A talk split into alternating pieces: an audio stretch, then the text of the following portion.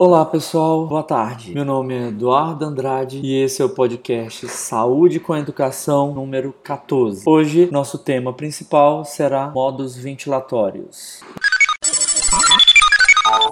Na verdade, esse é um podcast número 2, né? É, dando continuidade ao podcast número 13 na qual eu falei sobre ventilação mecânica, conceitos básicos, né? E, e aí eu havia eh, já falado que é, iria dividir esse assunto em dois podcasts, né? Que é um assunto que, na verdade, daria para falar muito mais podcasts, daria para fazer um podcast muito mais longo. Mas é, eu acho que esse formato de podcast, com esse tempo, né? Variando aí entre 10 e 15 minutos no máximo, eu acho acho que é o ideal para que todo mundo possa é, ouvir né, e ter tempo suficiente para poder entender. Bom, então vamos direto ao assunto. Né? É, bom, já foi falado os conceitos básicos sobre ventilação mecânica e eu aconselho que você ouça novamente o podcast número 13 para poder entender melhor esse podcast. Bom, é, eu vou falar um pouquinho sobre a evolução que a ventilação mecânica teve é, nas últimas décadas décadas, na verdade, né? Então, uh, os primeiros modos ventilatórios que surgiram eram modos ventilatórios uh, apenas controlados, ou seja, uh, esse tipo de modo ventilatório ele permitia somente eh, disparos feitos pelo ventilador, né? Ou seja, ele permitia apenas que o ventilador determinasse, tá bom, quando iria iniciar o próximo ciclo respiratório. E também a forma de ciclagem dele apenas de forma mandatória, apenas de forma controlada, né? Foram os primeiros modos ventilatórios. Hoje em dia, é, nós não utilizamos mais esses modos ventilatórios que são exclusivamente controlados, porque o paciente que permanece permanece em ventilação mecânica né, por longo período, é, esse paciente eventualmente, ou até mesmo quando é, é retirado a sedação, né, eventualmente esse paciente ele pode iniciar os ciclos respiratórios, ou seja, ele pode disparar o ventilador. E aí nesse modo é, que era apenas controlado, apenas mandatório, não existia essa possibilidade. Por isso ele caiu em desuso. Logo depois surgiram os modos assistido controlado. Como o próprio nome está dizendo, né, são, modo, é, é, são modos onde é, se permite que o paciente dispare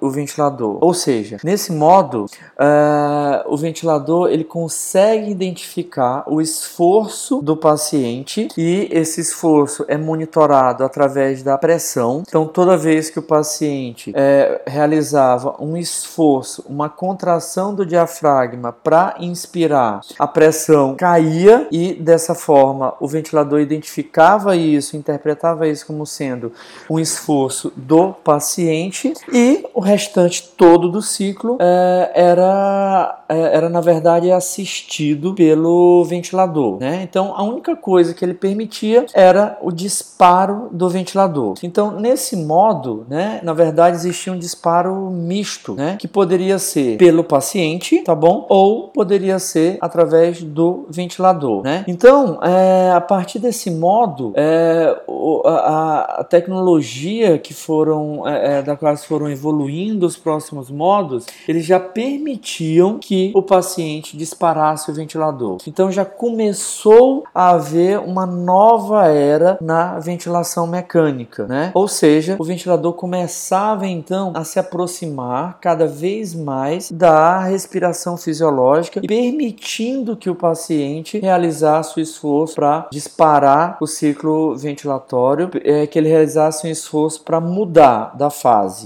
expiratória para a fase inspiratória. Depois surgiu o IMV, que significa ventilação mandatória intermitente. Bom, esse modo ele também permitia o disparo sendo realizado pelo paciente. Só que a grande vantagem que ele trouxe em relação ao assistido controlado é que neste modo ventilatório era permitido respirações espontâneas, ou seja, existia a, o modo espontâneo e existia o modo mandatório, o modo controlado. Ou seja, se o paciente quisesse realizar todo o ciclo ventilatório de forma espontânea, o ventilador permitia. Se ele não realizasse uma respiração espontânea, o ventilador também conseguia identificar isso, tá bom? E o próximo ciclo seria obrigatoriamente um ciclo mandatório. Só que o grande problema é que esse modo ventilatório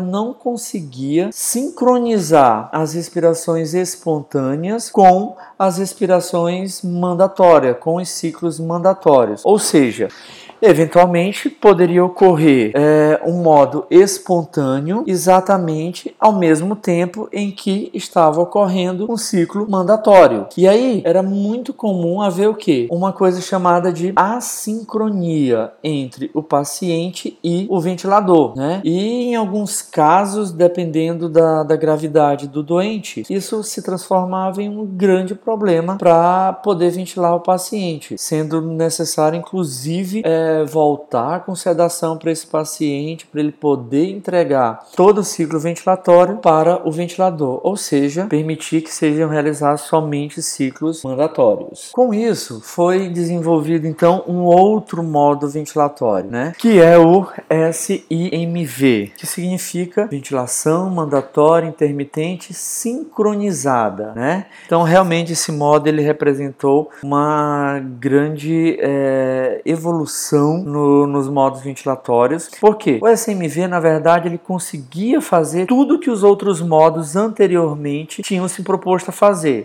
E com a grande vantagem que, como o próprio nome dele diz, ele conseguia sincronizar as respirações espontâneas realizadas pelo paciente com os ciclos mandatórios realizados pelo ventilador. Ou seja, aqui a chance de acontecer uma assincronia entre o paciente e o ventilador eram muito pequenas, né? Então, é, na verdade, esse nesse modo ventilatório, o ventilador ele ficava monitorizando em uma janela, né? Esse termo foi bastante utilizado quando esse termo foi criado. Então, é, o ventilador ficava monitorizando essas janelas que ele destinava para acontecer as respirações espontâneas, caso o paciente realizasse um esforço respiratório, uma contração do diafragma o suficiente para disparar o ventilador. Então, o ventilador permitia sincronicamente respirações espontâneas, e aí, quando essas respirações espontâneas aconteciam,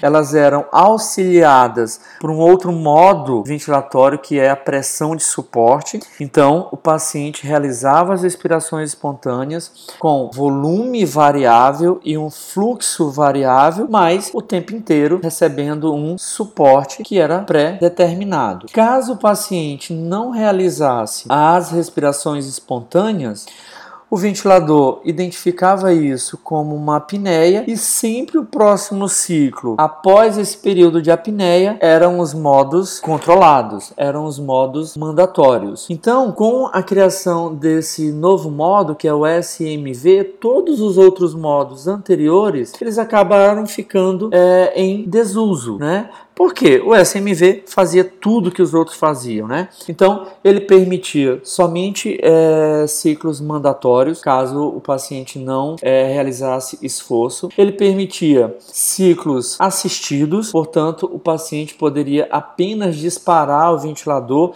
e todo o restante do ciclo seria assistido ou ainda ele permitia ciclos espontâneos, claro, sempre com ajuda, sempre com auxílio da pressão de suporte. Bom, dito isso, pessoal, é, o que deve se regular nos modos SMV a volume e nos modos SMV a pressão? Bom, nos modos SMV a volume, né, é, nós vamos regular o próprio volume corrente, claro, né, inclusive é, hoje em dia é, nós temos uma. É, nós, nós calculamos esse volume corrente baseado na altura estimada do paciente Parece que é uma medida muito mais fiel. É, anteriormente utilizou-se muito a, a fórmula baseada no peso corporal do paciente, mas fatalmente isso poderia ser um complicador, principalmente quando é, nós estamos ventilando pacientes obesos, quando nós estamos ventilando é, pacientes grávidas, por exemplo, né? onde é, se formos basear unicamente pelo peso, nós corremos o risco de provocar alguma lesão pulmonar por estar calculando um peso excedente é, para esse paciente. Então, o cálculo baseado na altura, ela parece ser muito mais coerente, tá bom? É, depois eu vou deixar nas notas desse cast a, a fórmula que se utiliza para calcular o volume corrente com base na altura estimada. Bom, e aí com base nisso, né, obedecendo é, a, a, a determinadas patologias, você vai regular a quantidade de volume que é, você quer ofertar para aquele paciente. É, a outra variável que pode se regular é o fluxo, né? Fluxo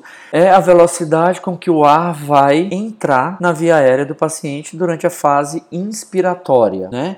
Só lembrando que quanto mais alto for o valor do fluxo, tá bom? Menor será o tempo inspiratório e maior será o tempo expiratório.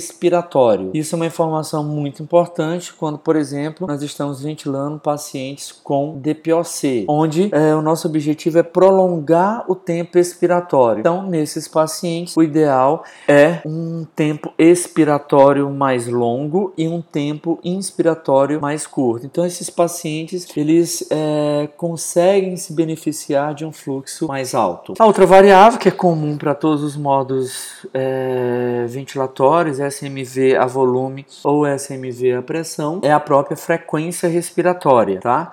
Lembrando que é, se eu diminuo a frequência respiratória, eu aumento o tempo total do meu ciclo e, consequentemente, eu também aumento o meu tempo expiratório, também sendo uma variável importante quando eu quero prolongar o tempo expiratório. Depois nós temos a PIP que é a pressão expiratória é, positiva, é, que eu também regulo, tá bom? É, no final da, da expiração, ou seja, a quantidade de ar que permanece dentro do alvéolo no final da expiração. E no caso do SMV, né, como eu falei anteriormente, é, as respirações espontâneas elas são é, assistidas por uma pressão de suporte, portanto, eu também posso regular essa pressão de suporte. Lembrando que quanto maior a pressão de suporte, tá bom? Mais conforto eu dou para o paciente e é, menos esforço ele começará a realizar. O outro modo ventilatório é o SMV a pressão, tá bom? No SMV a pressão eu vou regular, ao invés do volume, eu vou regular o tempo inspiratório e aí aqui eu tenho uma variável que eu regulo e diretamente ela, ela irá influenciar na relação ins-ex. Então, portanto, se eu diminuo o tempo inspiratório,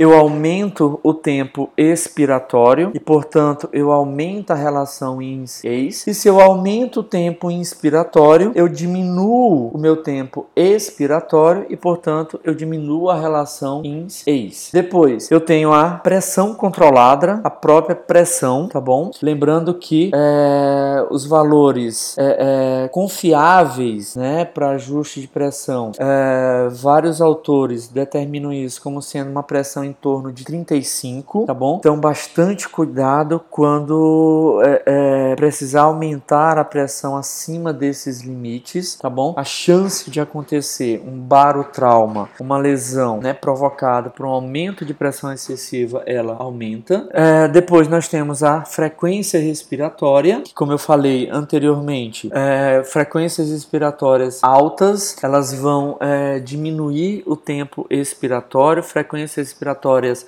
baixas, elas tendem a aumentar o meu tempo expiratório, aumentando assim a minha relação ins-ex. A PIP, que é uma outra variável comum, tá bom? Em todos os modos ventilatórios. E a pressão de suporte, tá bom? Que é, também neste modo ventilatório é, poderá ser regulada para auxiliar durante as respirações é, espontâneas, tá bom? Bom, pessoal, é, era isso. Era apenas uma breve explicação sobre é, os modos ventilatórios. Espero que todos vocês tenham entendido. Acho que esse será o nosso último podcast desse semestre, tá bom? É, agora tá todo mundo chegando é, no período de, de avaliações, de provas. É, desejo boa sorte a todos é, e estudem, tá bom? Muito obrigado, obrigado pela atenção e nos encontramos aí a qualquer hora. E lembrem-se, estudem em qualquer lugar, a qualquer momento, quantas vezes vocês quiserem. Valeu, pessoal. Tchau, tchau.